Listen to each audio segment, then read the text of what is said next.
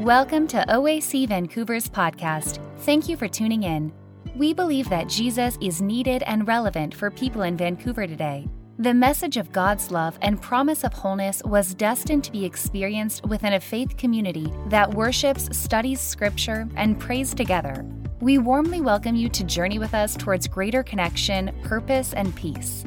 We'll be sharing our recorded services and conversations with health and wellness experts. Enjoy.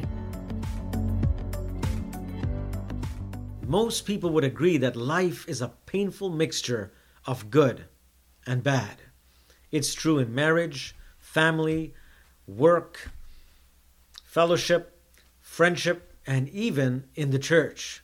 Yet, we are surprised and even disappointed when self centeredness sets in and takes the stage within a friendship or fellowship or a situation. So today I ask you the question what's good? What's good? Is anything good? Is any person good? Today I would like to speak to you on the subject entitled What's Good? Will you pray with me as we open God's Word? Our Heavenly Father, we thank you for this opportunity that we can come to study your Word as we open your words, open our minds, our ears, and our eyes to receive, to understand, and to be able to apply your words of life into our lives so that we might bless others. And we thank you and ask it all in Jesus' name. Amen. So, what's good? That is a colloquial expression that's often used to answer the question, How you doing? Uh, what's on the menu? How is life treating you?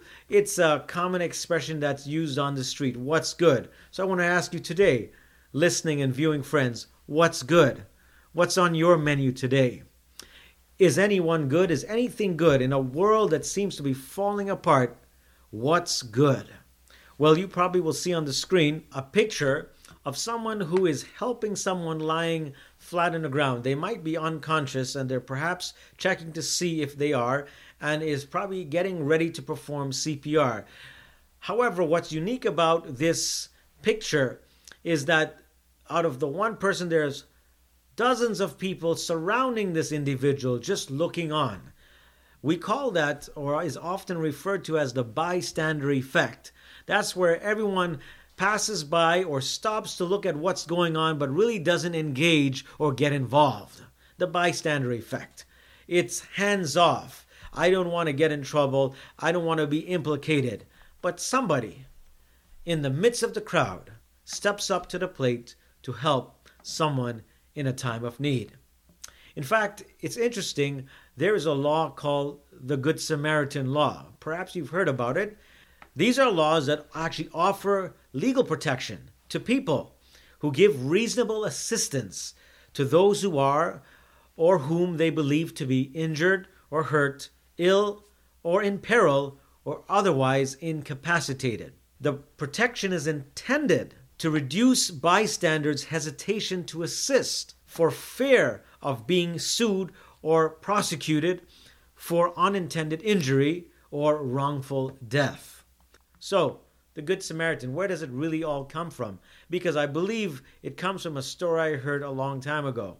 Well, the Good Samaritan's law, Good Samaritan laws actually take their name from a parable that's found in the Bible, attributed to Jesus, commonly referred to as the parable of the Good Samaritan, which is contained in the Gospel of Luke, chapter 10, verses 29 through 37.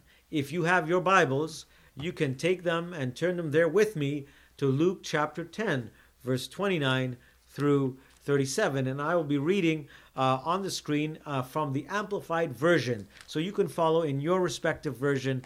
And I want to share with you from this version as it begins, it brings out some very deep meaning of the words, the Good Samaritan. So, what's good? Let's see what the parable has to offer us today.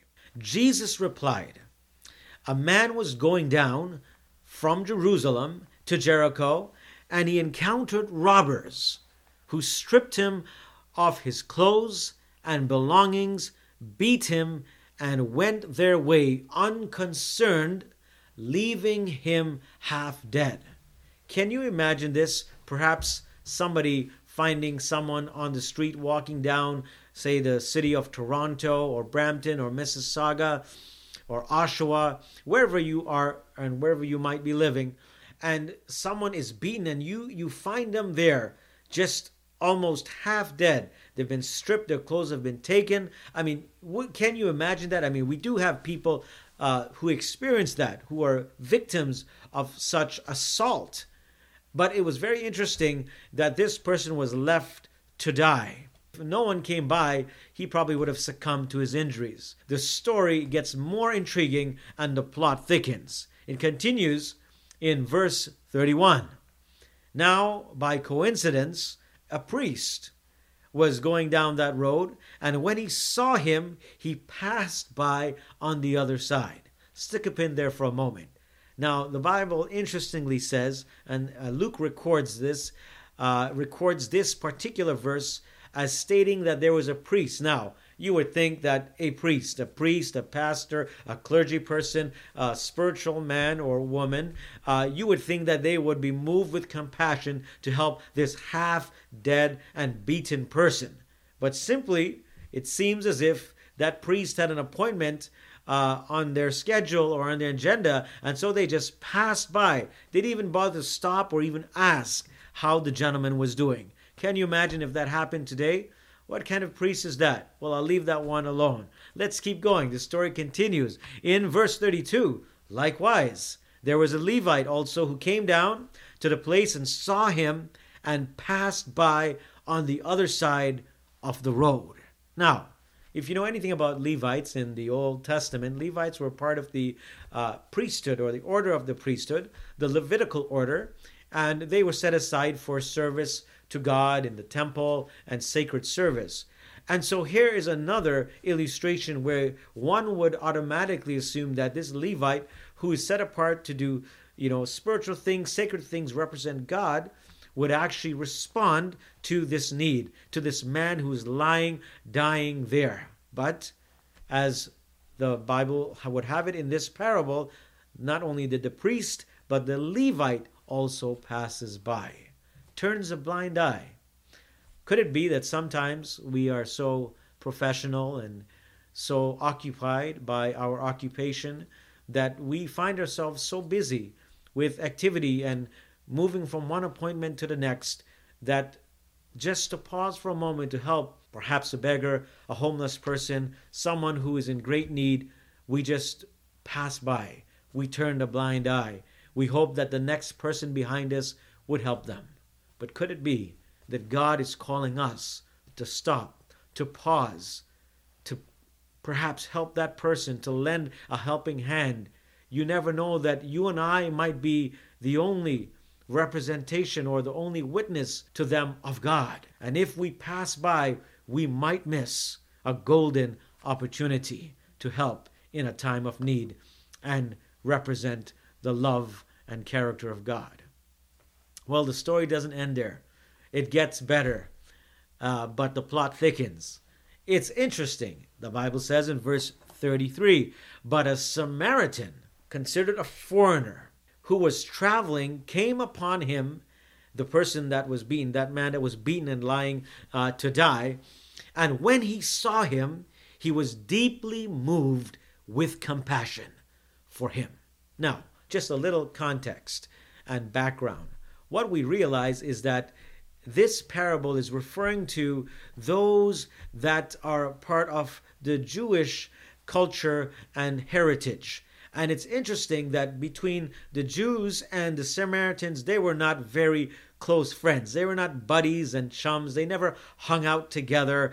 Uh, they didn't spend time together. They were somewhat at odds with one another. They were not the most friendliest. But it's interesting to note the Bible says that this Samaritan, who was a foreigner, was so moved with compassion that en route to wherever his destination was taking him, he stopped and paused and was moved with compassion to lend a helping hand.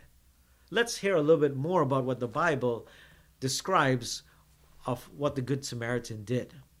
So this Samaritan in verse 34, the Bible says, and went to him and bandaged up his wounds, pouring oil and wine on them to soothe and disinfect the injuries. and he put him on his own pack animal and brought him to an inn and took care of him. Wow, that's a loaded verse. He poured oil and wine to disinfect and soothe the injuries, the wounds that were open. Can you imagine?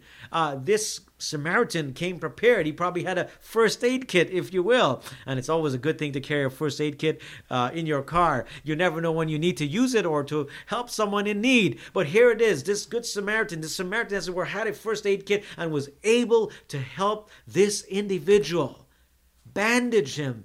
This is fascinating. None of the others, the Levite or the priest, stopped to even care to help this dying person.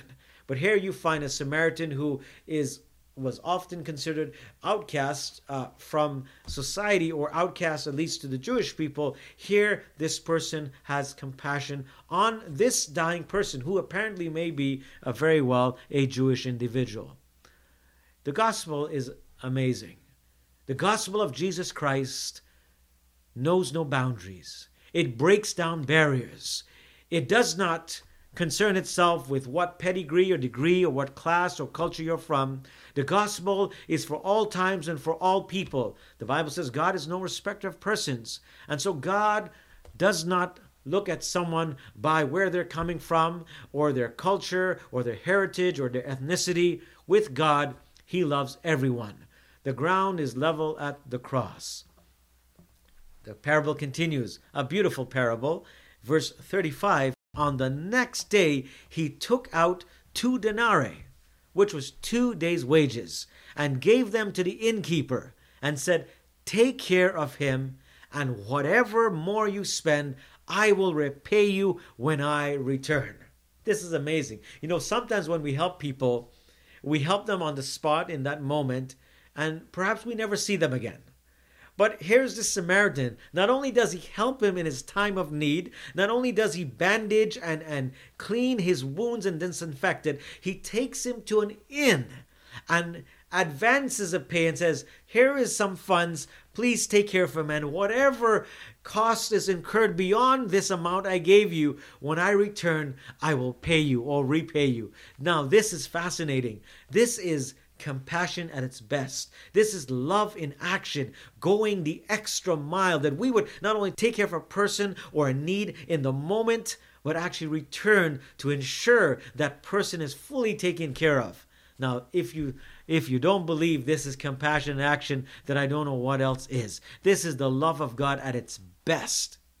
Can we take a chapter from the Samaritan? Well, I, the laws of the land did, and they, that's why they call it the Good Samaritan law. But this here captures the essence of the gospel. This embodies the heart of God, that God sees beyond the external and the aesthetics, and He looks at our need, and He gives us grace, and He gives us help in the time of need. It's amazing. The parable continues and ends with these last few verses. Which of these three do you think proved himself a neighbor to the man who encountered the robbers. Well, someone might say, that's a no brainer. Go figure. Verse 37 comes back with the answer. He answered, The one who showed compassion and mercy to him. Then Jesus said to him, Go and constantly do the same. Go and do likewise. Follow the Samaritan's example. This parable has echoed throughout human history down through the court of time to our period of time. Hence, the Samaritan's law that have been uh, drafted and developed, and now that is uh, in, in effect in countries around our world. This parable has had far reaching effect. It's amazing. This parable in the Gospel of Luke is actually being practiced in our world today. What are the three points I want to leave with you? The first point, if you remember the parable, is number one, be helpful. I believe as a Christian, as those who wear the name tag of Christ, as we claim to be Christians and followers of Christ, it is imperative and natural that we be helpful. Being helpful by showing acts of kindness and love and compassion because we are compelled to do so because the love of Christ constrains us. It doesn't restrain us or hold us back, but it constrains us or compels us to do this naturally because God loves us and through us loves others. And so the first point of the parable I'd like to leave with you is be helpful. Number two, be healthful. Helpful. What does that mean? Well, of course, we see here the Samaritan provided relief of the suffering of this wounded individual that was left to die. He sought to nurse him back to health by first immediately providing that emergency relief of bandaging his wounds and applying the soothing oil and wine to disinfect the wounds from further infection, and then took him, of course, to the inn where he could be nursed back to health. This is part of the gospel. Be helpful, be helpful, and finally, be hopeful. I believe that we can provide hope by simple acts of kindness, of love, a word of cheer, lending a helping hand, sharing a meal, doing something that is out of the ordinary, that takes us out of our comfort zone, and truly allows us to demonstrate the love of God. So I want to ask you today how can you and I be more helpful? How, how can we be more healthful? And finally, how can we be more hopeful?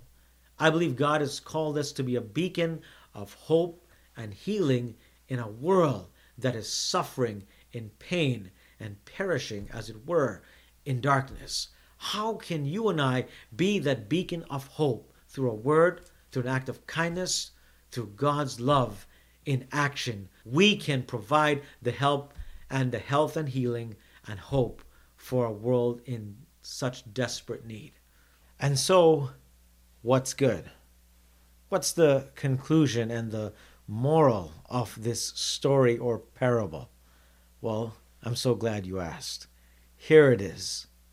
When we look at the parable of the Good Samaritan, the ultimate Good Samaritan is Jesus Himself. He is the source of all goodness, and He is the one who was ultimately rejected by His own when the Bible says He came unto His own, and His own received Him not, and by extension the whole world. In contrast, He receives all people. He is the one who bandages and binds our wounds with His grace and applies the oil and anointment, the Holy Spirit and His blood to cleanse and to heal us. So, what's good? Said Micah the prophet in chapter 6, verse 8 He hath showed you, O man, what is good, and what does the Lord require of you, but to do justly, to love mercy, and to walk humbly with your God. It's not our goodness, but the goodness that emanates from His nature, and through us we do justly what is right. We show mercy, compassionate care, and love, and we walk humbly. We live with a spirit of meekness with no room for self exaltation. All of which is a reflection of His character, for He is good, and His mercies endureth forever. I want to share with you a story in closing. Several months ago, there was uh, a national emergency in northern Ontario that affected one of our First Nations community. It was actually called the Bearskin Lake First Nations. And they had some severe flooding. There was a big ice jam, and that flooding of water came into their communities and submerged their homes and their vehicles. All of the entire community was evacuated. Only a few able bodied individuals and emergency personnel that will cover the basic needs of hydro and uh, even the nurse and the health center was shut down. So the chief of the Bearskin Lake First Nations and their band council met and they through their organization called the Independent First Nations Alliance, IFNA, called upon one NGO whom they've worked with in the past. The very first NGO that they called for assistance was none other than ours and your humanitarian assistance, ADRA, the Adventist Development Relief Agency. ADRA was called upon, and so the moment we were called upon, we responded. We know that we had to help, we had to provide health, and we had to provide hope. And so we responded and we took a team to Bearskin Lake. Now, if you know anything about Bearskin Lake, it is really far. You got to go to Thunder Bay and then Thunder Bay, another couple of hours north of that, and you fly on these small single jet planes, propeller planes, into a fly in only community because it's surrounded by water. When we got there and landed, we were well received and welcomed warmly. We were taken to the first the building where the operations was taking place, and we quickly got a debriefing on everything. We met the main counselor who remained behind while the entire band council and, and chiefs left the First Nations being evacuated for safety. This one counselor was charged or entrusted with responsibilities of making sure everything was going well. And so we met with him firstly. He received us very warmly, and we met with him every day after that. What we did was we ensured that homes were safe. We checked that there was no flooding. We checked that there was no leaking or bursting or, or pipes. We ensured that animals were safe and they were fed. We also provided uh, some healthy food for the residents and those who remained behind and the staff that were there. We had logistics and meetings, and every day it went like this for five days until uh, we were able to bring some type of uh, composure to uh, the operation. There was a little bit of settlement and there was a little bit of clearing, and it seemed as if things were getting a little bit better. At the end of the week, as they assessed each day, the counselor was very happy and they started to actually talk about him and the other band counselors through uh, teleconference and the chief talking about how they can begin to lift the evacuation in the next week or two. What we had done there as ADRA partnering with the Bearskin First Nations was phenomenal. It was a miracle. And as we came down to the end of that last day and we were saying our goodbyes, the counselor came up to us and to myself uh, with the group behind us, and he says, I don't know how to thank you. I'm at a loss for words. And then there was a pause, as it were, a kind of pregnant pause. We didn't know what to say and what he was going to say.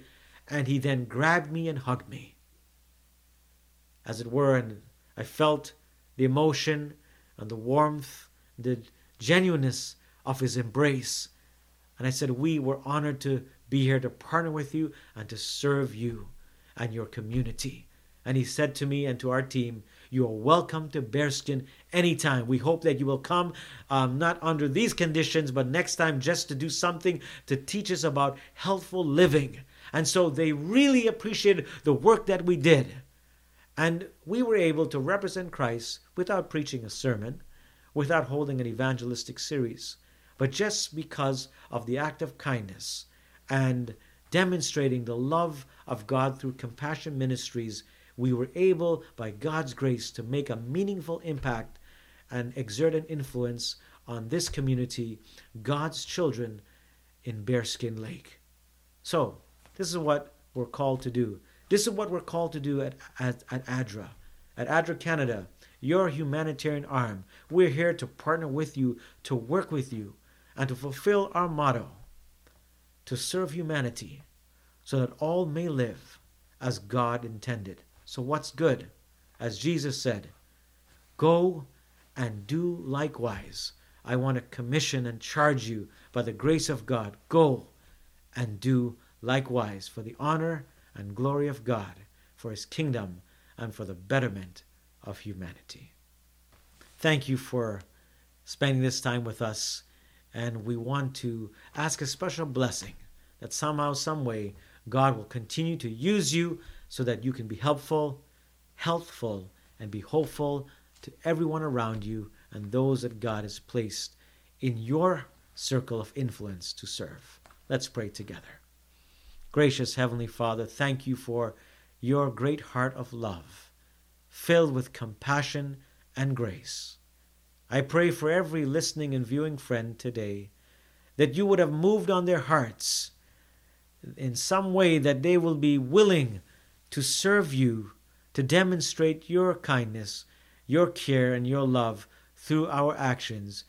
So, Lord, may we be your hands, your feet, your mouthpiece to show to a world and our communities and wherever we reside that there is a God who loves them without any strings attached, a God who cares for them, a God who desires not only to help them and as we serve them, but to save them. Please bless us now and keep us faithful and true to you, and may we serve you to the end until you come. May we all be ready to go home with you on that great day, is our prayer in Jesus' almighty name. Amen. God be with you until we meet again. Thank you for listening to OAC Vancouver's podcast. Learn more at oacvancouver.ca. If you're in Vancouver, join us for worship Saturdays at 11 a.m. at 5350 Baillie Street. If you enjoyed today's episode, please rate, review, and subscribe. God bless you and have a wonderful day.